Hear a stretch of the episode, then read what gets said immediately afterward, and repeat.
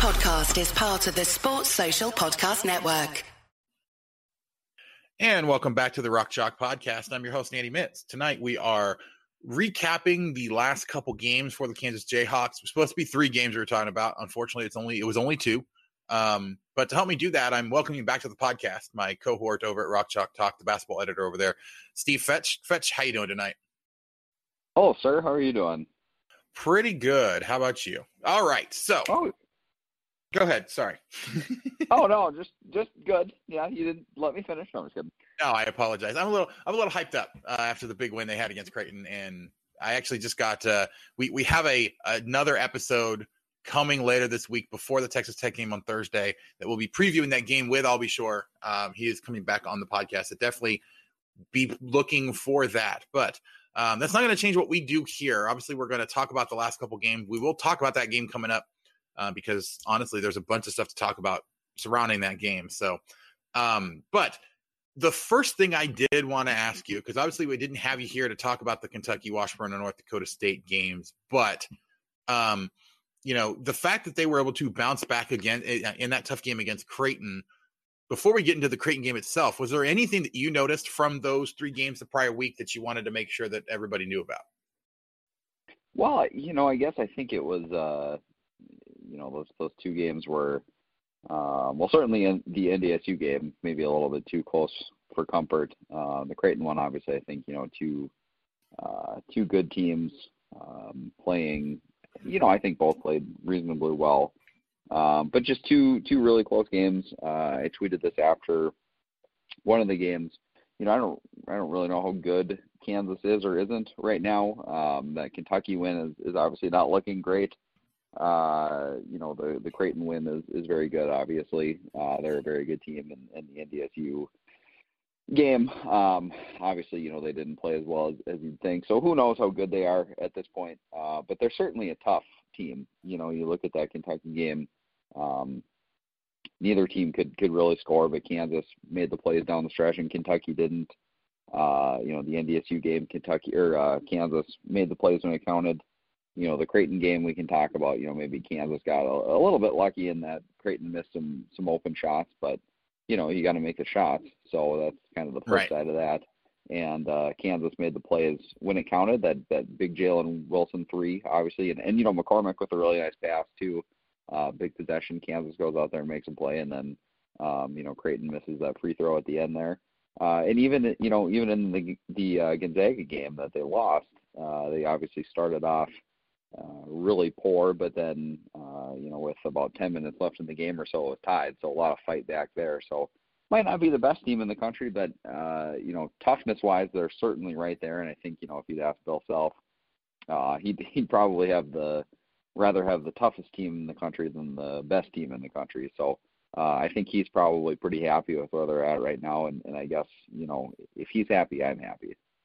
Yeah, it was kind of funny because there was an article, I believe it was 24 7 Sports, that had said that, like grading this team on their toughness that Bill Self gives them a B.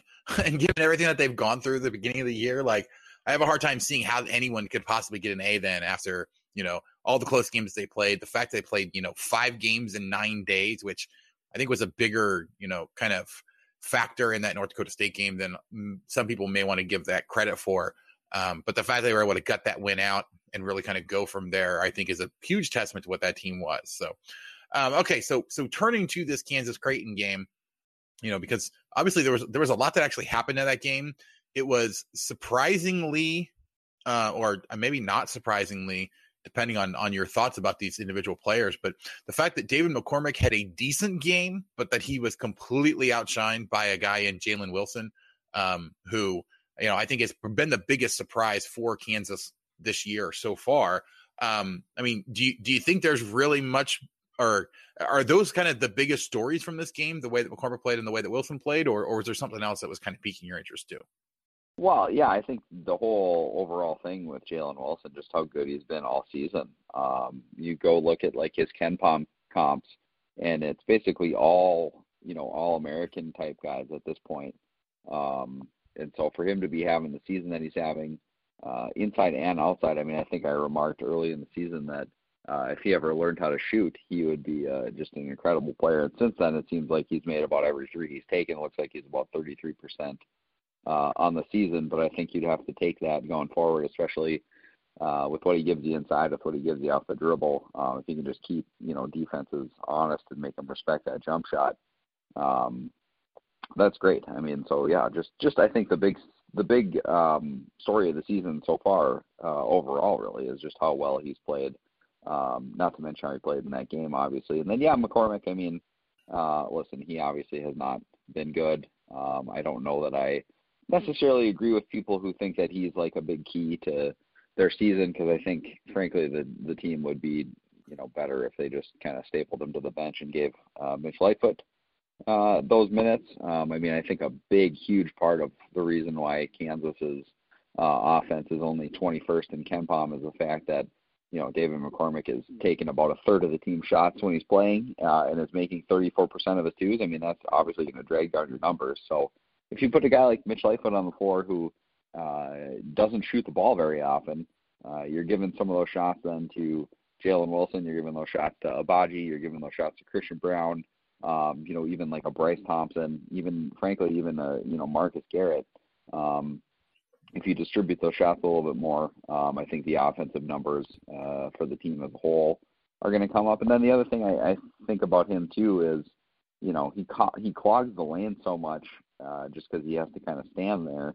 Whereas if you have Jalen Wilson and there, even Mitch Lightfoot, I mean, he can fade out and and shoot that perimeter jumper uh, and make it with a little bit more regularity than McCormack can. Um, and you know, so that that would free up the spacing a little bit as well, and and then that would also improve the offensive numbers. So, yeah, I mean, I think those two are, are probably you know two big, huge storylines, but probably for uh, the exact opposite reasons. Yeah, I mean, it's it's also kind of one of those things with McCormack. What I've noticed from from what you know the early games that he's played is that he he one is thinking too much, and you know we've we've talked about that in the past, but instead of just going to the basket, he tries to do too much inside. He tries to put the ball on the floor when all he needs to do is turn around and either do, you know, like a, quick hook or, you know, honestly, a lot of times he can turn to the basket. If he goes strong to the basket, he could probably go through a guy and actually slam it. Um, he he tries to get too cute with it. He tries to do a little bit too much. It's kind of outside his wheelhouse, and he either needs to work through it quickly and really kind of start to do what it is that he needs to do against competition that's not completely overmatched in someone like Nebraska Omaha. Um, or, you know, he needs to give way to some of these other guys that are being more effective.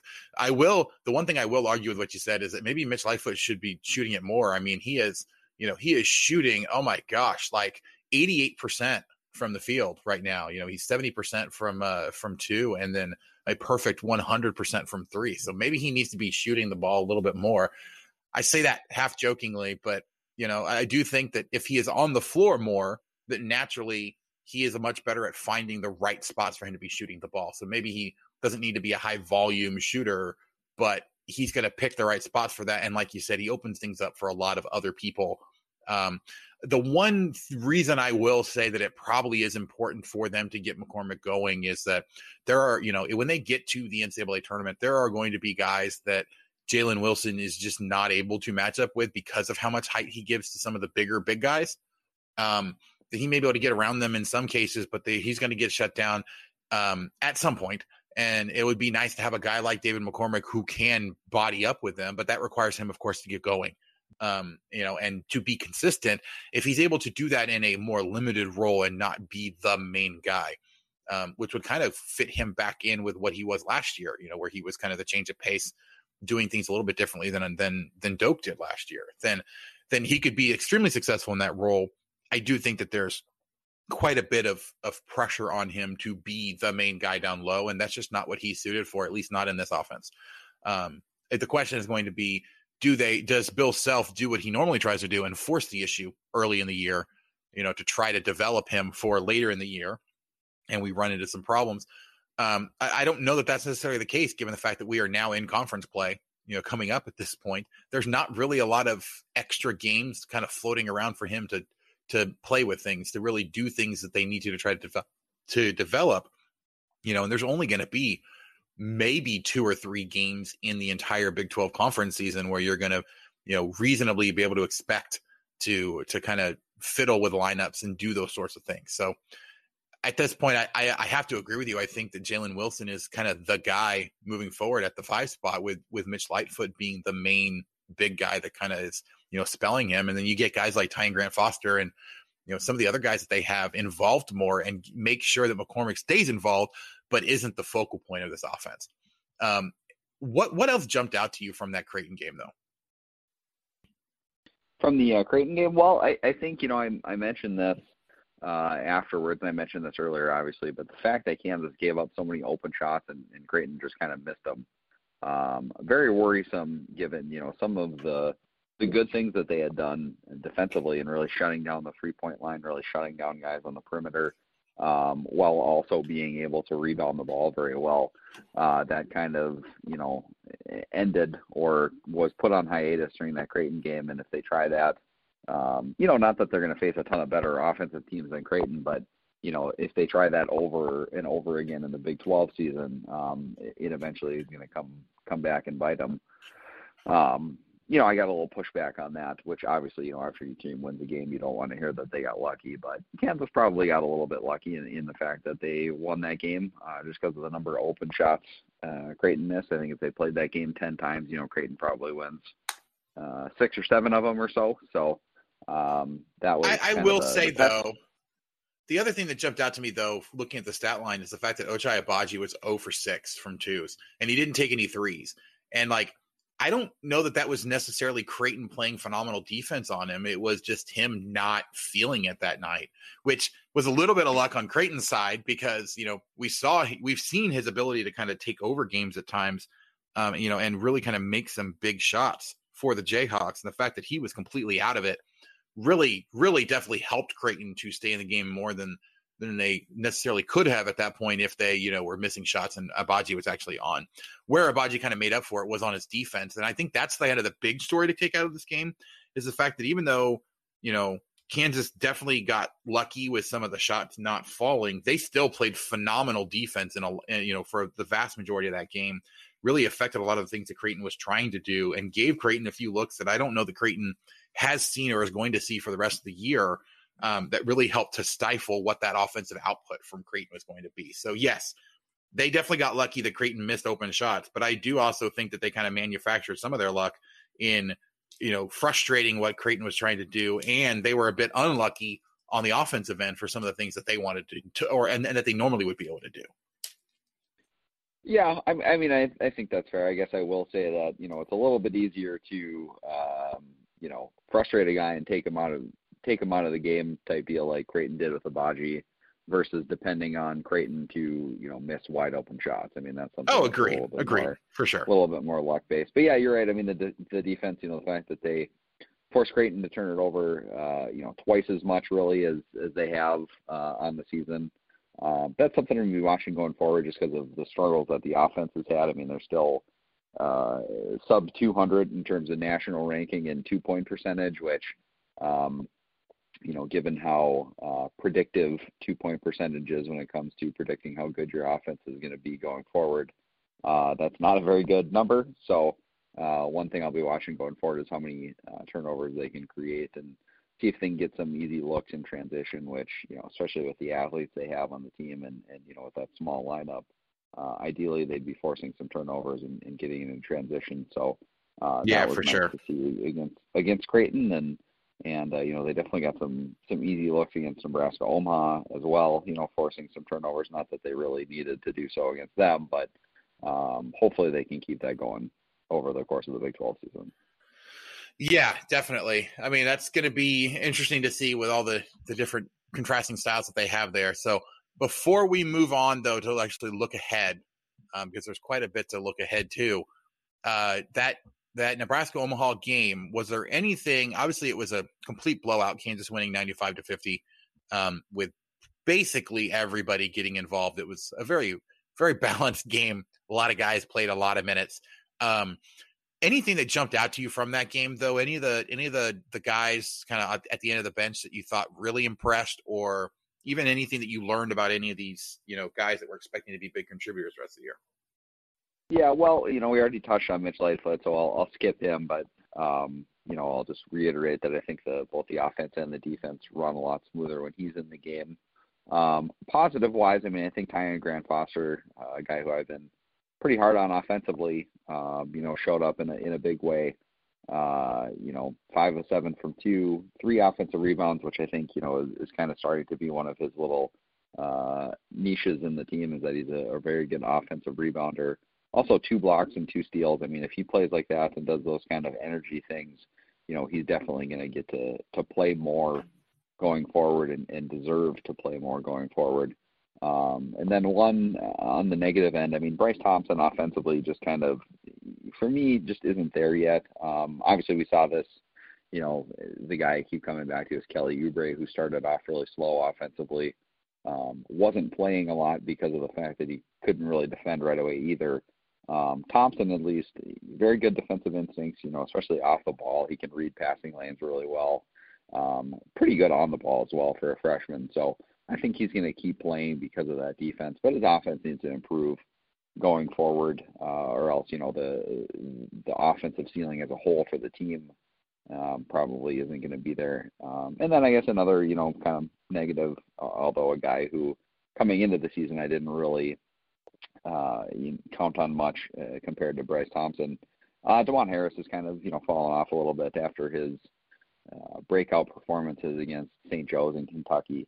Um, but still, you know, a long way to go. Um, probably on the scouting report a little bit more, so he's got to adjust to that, and um, probably needs to to take those open threes when he has them because you know that that really kills the spacing if he doesn't, or at least you know needs to drive into that open space and then kick it out to a shooter or something like that. But I think he'll learn. He seems like a smart player. Bill Self has talked about him being a smart player. So uh, just kind of just kind of some growing pains and learning to adjust to you know college basketball at this point.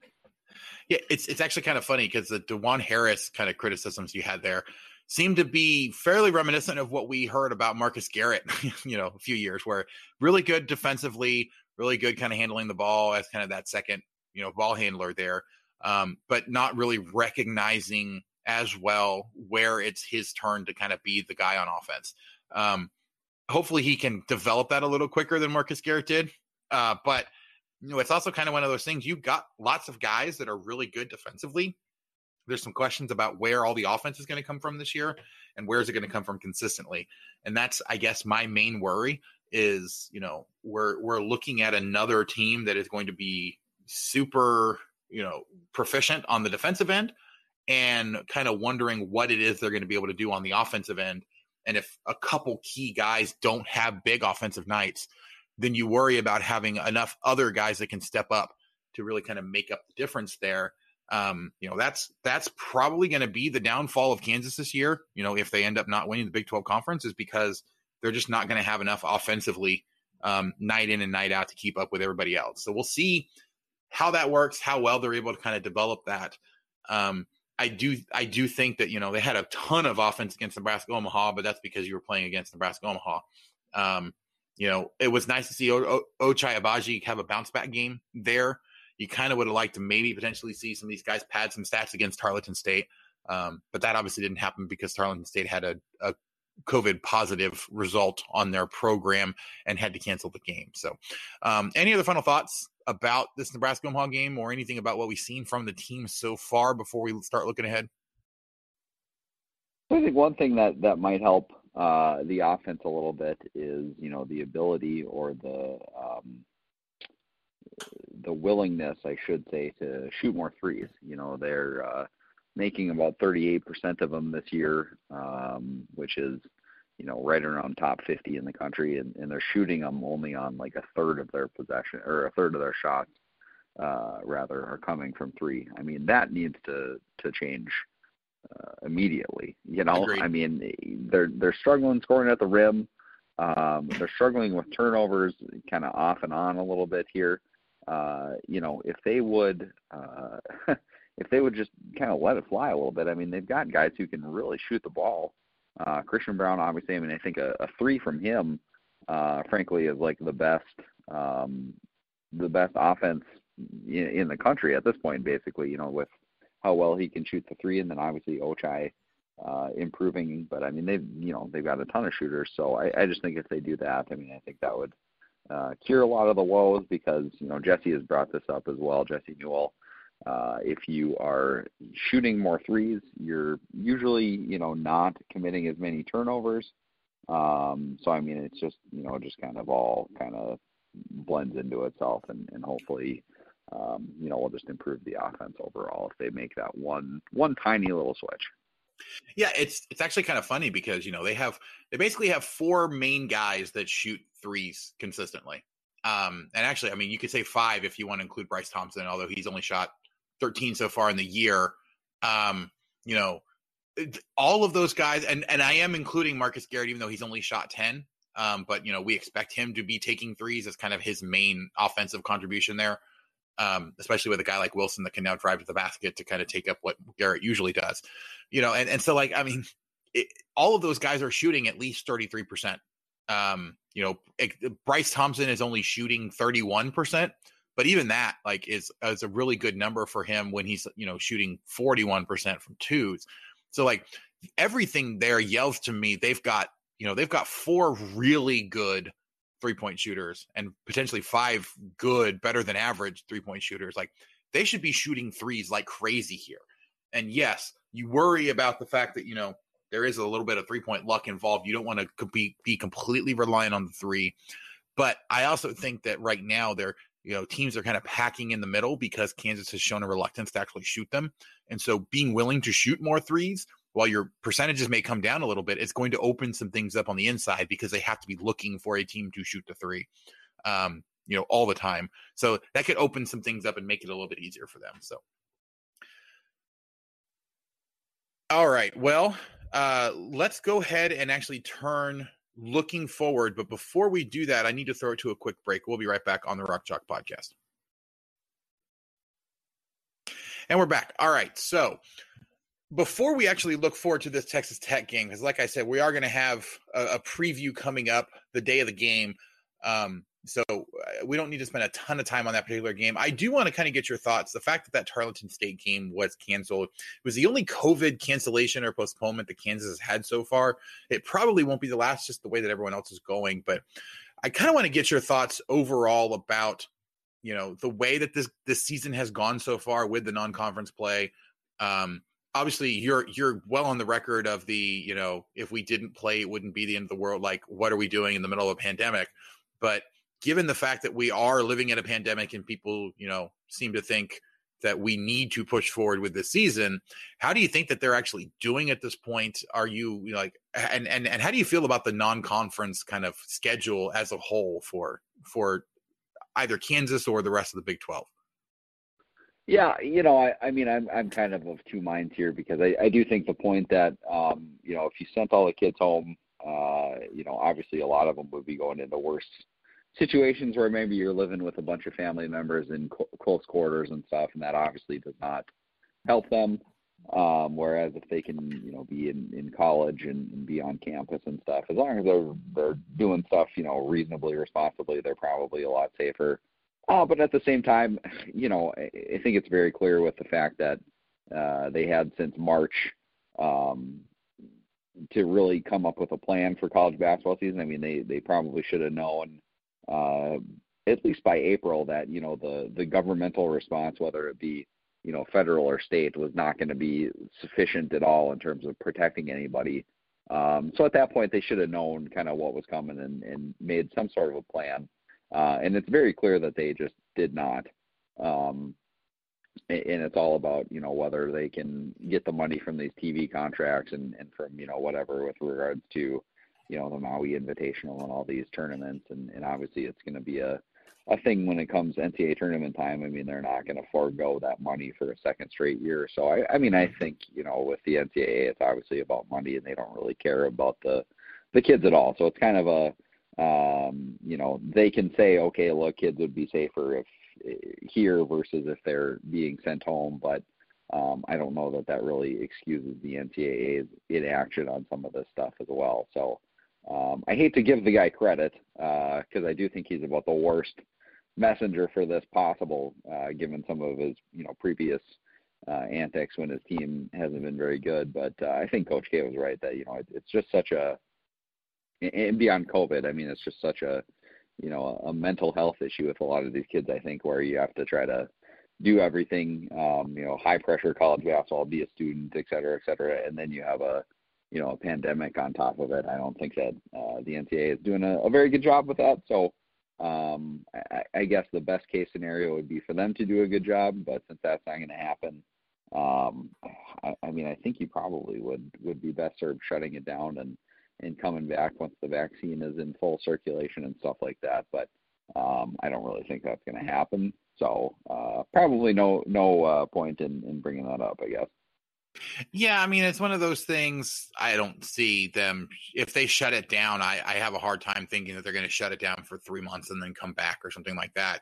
Um, you know, and I mean if they were going to shut it down, it probably would only be for a month because they don't. You know, they could push back that conference. I'm sorry, they they could push back the tournament a little bit, but I doubt they'd want to push it into June at that point. So, um, you know, it's kind of one of those things. You knew they were going to go through with it. I agree; they definitely could have planned a little bit better. And and while I think Krzyzewski probably had the right idea if we were saying this at you know before the season even started. Um, I definitely understand why some people were upset with the way that he said it after his team had two non-conference losses and you know, yes, they only canceled. Technically, they only canceled one game because the rest of their games had already been postponed. But you know, they were actively looking at that point to try to reschedule some of those games and just decided not to do it. So, um, you know, I think some of the criticism of him is valid for the way that it went around, went about. But ultimately, like I think the conclusion that he came to is probably the correct one that we should have delayed, or we at least should have gotten started no later than June or July, coming up with really solid plans for how this is going to work out, rather than trusting all of these individual teams and individual schools to, you know, do what they what they should have done all along uh, to make sure that everybody was safe. And you know, honestly, the biggest problem I think here is that in order to really do this the correct way, you have to do something similar to what the NBA did um, in terms of bubbling people up, which would require them to essentially admit that these guys are being treated more as employees than they are as college students. So, um, which we know that they're never going to actually do that. So, instead, rather than hammering any more of this home, because you know, again, I think that there's there's a, we could have an entire podcast you know episode on that alone, but unfortunately, with the realities the way things are, us talking about a whole bunch of what they should have done isn't going to actually do anything. So let's instead look ahead. Big 12 conference play starts this week. Actually, it's already started. Uh, TCU and Oklahoma have already played their first conference game, but Kansas gets started this week with Texas Tech on Thursday. They go on the road uh, to play against a Texas Tech squad that is ranked one spot ahead of them in KenPom. They are eight, and Kansas is nine. Um, you know, but it's the beginning of a of an absolutely murderous schedule for them. They have three really tough games to start the season in Texas Tech, West Virginia, and then Texas. And then they end the season with three really tough games, it looks like, in, against Texas Tech, Texas, and Baylor. So should be really interesting to kind of see how all of that plays out. But um, specifically looking at this Texas Tech game, is there anything that jumps out to you in this game as something that we absolutely have to be paying attention to?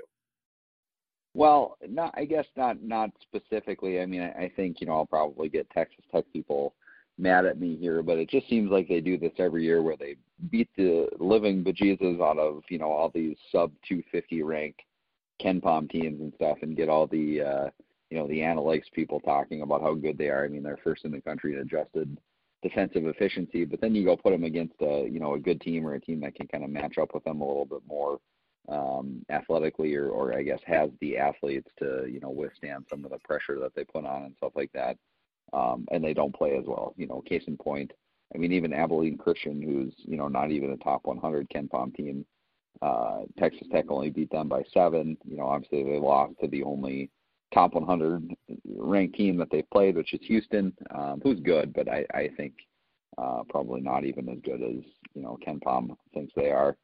Um, so that I mean I think that kind of stands out to me that they just kind of feast on weak competition. Um, good team, you know, last year they were ranked pretty high in KenPom despite a poor record. I think that's probably going to be the same thing where I think, you know, I preseason ranked them fifth in the Big 12. I kind of like them finishing around there. Uh, but I think KenPom's going to have them ranked pretty high. Um, yeah, I mean, they're, they're just kind of, they're just kind of there. A lot of good defenders. Um, some of their kind of uh, guys who you or who they thought were going to be um, pretty good kind of haven't been. Um, case in point, uh, Nimari Burnett, freshman, uh, who I think was going to be uh, in the McDonald's All American game before it got uh, canceled, if I remember correctly. But um, right, you know, shooting like 35% from the field, turning it over a ton, uh, has kind of um, gone in and out of the rotation, um, has struggled. Mac McClung, uh, big transfer from Georgetown, who uh, very athletic, uh, very fun to watch. Um, not so good at basketball, I don't think. Um, you know, did did decently well for Georgetown, but if you kind of look closer, you know, really inefficient, really uh, kind of showed out against uh, the better teams on the Hoya schedule, and then kind of struggled against uh, the better teams, which he's kind of doing here again uh, for Texas Tech. Um, so not not super worried about that. Uh, really, the guy who I, I'm I guess worried about the most is Kyler Edwards, six four junior. Um, kind of following in that, uh, you know, Keenan Evans, Jarrett Culver type role where he's gone from a, you know, like a lesser used guy as a as a young guy, and then has kind of vaulted himself more and more into uh, like a main guy into the rotation. Um, not as good as those two guys, obviously. Um, few are. I mean, both of those guys were were so good, but uh, really nice numbers so far. Not not shooting super hot from two, but in the games that I've watched anyway, um, just kind of you know miss some shots that you'd expect him to make, and I expect that to to even out a little bit more, and then shooting the ball really well from three this year after only shooting 33% or 32%, excuse me, from three last year. So he's pretty good as well. But um, you know, Texas Tech really good defense, or yeah, really good defense uh, as usual. Even though I think it's it's inflated a little bit by their weak schedule, uh, still definitely think they're going to be a very good uh, defensive team all season offense not very good. Um, so it's going to be, I think, probably a little bit of a rock fight, uh, and it's going to come down to that that kind of toughness thing. And I mean, you know, if it's going to come down to like a one or two possession game, I mean, I'm going to take Bill Self over anybody in the country. So uh, even if Texas Tech maybe is a little bit better team, I think I'm going to I think I'm going to lean towards Kansas winning on Thursday. Yeah, it's it's one of those things. Like I think I think one guy you kind of overlooked a little bit would be Marcos Marcus Santos Silva. Um, you know, he he definitely has been playing, I think, a little bit better than than he looks like he should, just based off of his, you know, general stats and kind of what he uh, you know, what he brings to him. He's a very small, compact guy, but he's a he's a big guy. um, which is kind of weird. Like he's he's short, but he plays a lot bigger than he actually looks. Um, and so it'll be interesting to kind of see. I want to see him match up against McCormack. We'll see how that kind of goes. Um, but it's also kind of one of those things like they are a really short team overall. Like their their tallest guy that gets significant minutes is six seven, and that's like several of them. Um, but they don't necessarily play like it. Like like like they can really kind of hang with some of the big guys. They're they're kind of a prototypical Texas Tech team where they are small, they get up in your face, they throw a whole bunch of guys at you so they can swarm and you know be super high energy all game long. And I think that's why you know defensively they are always so good because they're going up, especially early in the season, kind of what you're talking about. They go up against teams that aren't prepared to handle that, that don't have guys that can, that are athletic enough to overcome just being swarmed. Um, once they get into Big 12 play, uh, we'll see how far that comes back. I think it'll come back a little bit. I don't know how far it's going to come back just because they do have some guys that I think are really good defensively. But the other the other thing that Texas Tech usually has is that they need they need to get something going offensively in order to be able to keep up the pressure defensively because they set up a lot of that defensive pressure off of made baskets. And so we'll see how well they're able to do that, especially against other really good defensive teams like Kansas. Um, you know, and so like uh, the the thing that Texas Tech does really well offensively is they get to the line and they rebound, you know, their their misses quite a bit. Um, Kansas rebounds their own misses quite a bit as well. So this is going to be very interesting to kind of see how this one plays out. Who's going to get an opportunity to really do that? Um, eh, you know, the only thing that worries me about this game is that if, if Kansas gets some key players in early foul trouble, then that could spell big problems for them. Um, but you know, these are very good defensive teams that have that are very deep and, and a lot of guys that can really play good defense. So it's going to be a very, very honestly um, boring game for people that like to see tons of offense because I just don't think there's going to be a tons of offense in this game. We'll see how it actually goes. I'll have my prediction officially up the day of the game with the prediction article that we're going to have. But um, yeah, it's going to be interesting to kind of see how this goes. So, any other final thoughts about the game before we turn to our random sports minute, which I'm sure you have a really good one for us today. Yeah, so well, I'm gonna I'm gonna stall because I've got two that I don't I'm not quite sure which one to pick from. So I'm gonna I'm gonna make one more Texas Tech point here. Um, yeah, the the offensive rebounding thing. Um, you know, Kansas has done a really good job defensive rebounding. I mean, even against so Kentucky uh, came into that game uh, really good offensive rebounding team and, and has continued to be a good offensive rebounding team. Um, and Kansas really dominated the defensive glass. Um, so you know that's that's one thing, and that's really the only like really good um, offensive rebounding team that they've played. So this will be um, another tough test for them, probably their toughest test, I guess. Although um, I will say yet another thing with their schedule that you have to kind of take with a grain of salt. Um, their offensive rebounding numbers in that Houston game uh, quite a bit lower than their season total. So I mean that's just something where I, I could see Kansas really you know, making them go one and done a lot. And with the fact that they're not a great shooting team, they don't take a ton of threes for one, and they don't, you know, they don't make a ton of right. them. They don't shoot very well from two, um, which I think partially is because of that, you know, motion offense that Chris Beard runs, which leads to a lot of weird two point jumpers, which, you know, may or may not affect offensive rebounding as well. But, you know, anytime you can force a team to just take a ton of two point jumpers, um, I, guess it's not a, a mystery why their um, you know why their offense kind of lags behind their defense. But you know with the with the defense thing too, one thing that I, I didn't mention um, prior, which I should.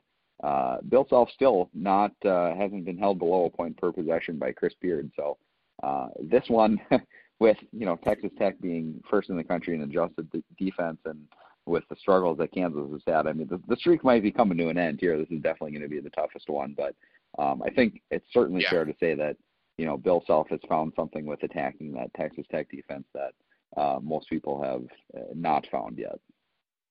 Definitely, yeah. I mean, this is this is going to be the game where we kind of see which team is going to be on that trajectory is going to because I mean both of these teams are going to be good enough, and I honestly like I would I would be willing to say that Chris Beard is probably the second the the the coach that I trust the second most in the Big Twelve right now um, to get his team turned around and to really make something out of the, the, pieces that he has, even if he doesn't have the most talent that's sitting out there. So we'll see how well that works. Um, but like whoever loses this game is obviously not out because of how beat up this conference is going to be with all the great teams at the top. Um, but it, this will be a very important leg up early, especially if Kansas can get a road win against Texas Tech this early in the season um, that gives them the kind of that one chip that sets them up potentially. So, all right, Fetch, what do you got for us? What's our random sports minute for the day? Well, you know, I, there was just a, a, a, cricket test between New Zealand and, and the West Indies uh, over the weekend, but it was such a blowout that's probably not even worth talking about. Um, so I'll go with the fact that the uh, Formula One season ended this past weekend uh, in Abu Dhabi, as it has for the last few years. Um, unfortunately, uh, just a it's just a super boring race every year. And I'm I'm not like a major you know Formula One expert. I like watching it, but I'm not an expert as far as why stuff happens when it happens and stuff. But um, it's just an impossible uh, track for any like cars to pass each other. Uh, so it basically turns into like a, a big procession. And just because of the way the pit lane works and stuff, people only pit once throughout the race, so there aren't just you know there aren't those like trading of uh, positions and stuff like that. So it was it was kind of boring uh, to watch, frankly, to be completely honest with you. But um, it was you know the end of the season, and, and with you know COVID and stuff, they went to some different tracks that they hadn't been to in in a while, and they went to you know some tracks that were brand new. So that was fun to watch. But um, supposedly they're getting back to the the regular calendar next year, which starts already in March. Um, so it, it's you know a shorter off season this year than it usually is, um, and they're obviously going to have that that Drive to Survive Netflix show out. So if you're if you're looking to get into Formula One, that's a, a really good way to to start getting into it. That would that's what kind of you know reignited my uh, interest in the sport. So um, yeah, end of the season, you don't have to hear about that random sport for uh, for a while anyway. That's all right. We've that's that's all right. We've got uh, plenty of other random sports that we can talk about, and honestly, when it comes back around next next season, I'll I'll probably be trying to at least pick up a race or two. So, But that's going to do it for us tonight. Uh, Fetch, thank you so much for joining me. Thank you guys so much for listening. If you haven't already, please do go out wherever you get your podcasts, which Apple Podcasts, Spotify, Stitcher, any of the any of the other million apps that are out there. Just search for Rock Chalk Podcasts. You can subscribe so you get every episode as soon as it comes out. Um, also, if you can give us a rating and review, five stars, nice comments, would absolutely love that. If for whatever reason you can't do that, just let me know what it is we can be doing better. We really do bring the podcast to you guys to get you all the information you need in as entertaining a way as possible. So if you have any comments, questions, suggestions, people you want to try to interview, anything like that, you can contact me by email at rockchalkpodcast at gmail.com or on Twitter at rockchalkpod. You can also contact me on my personal Twitter at andymitts12.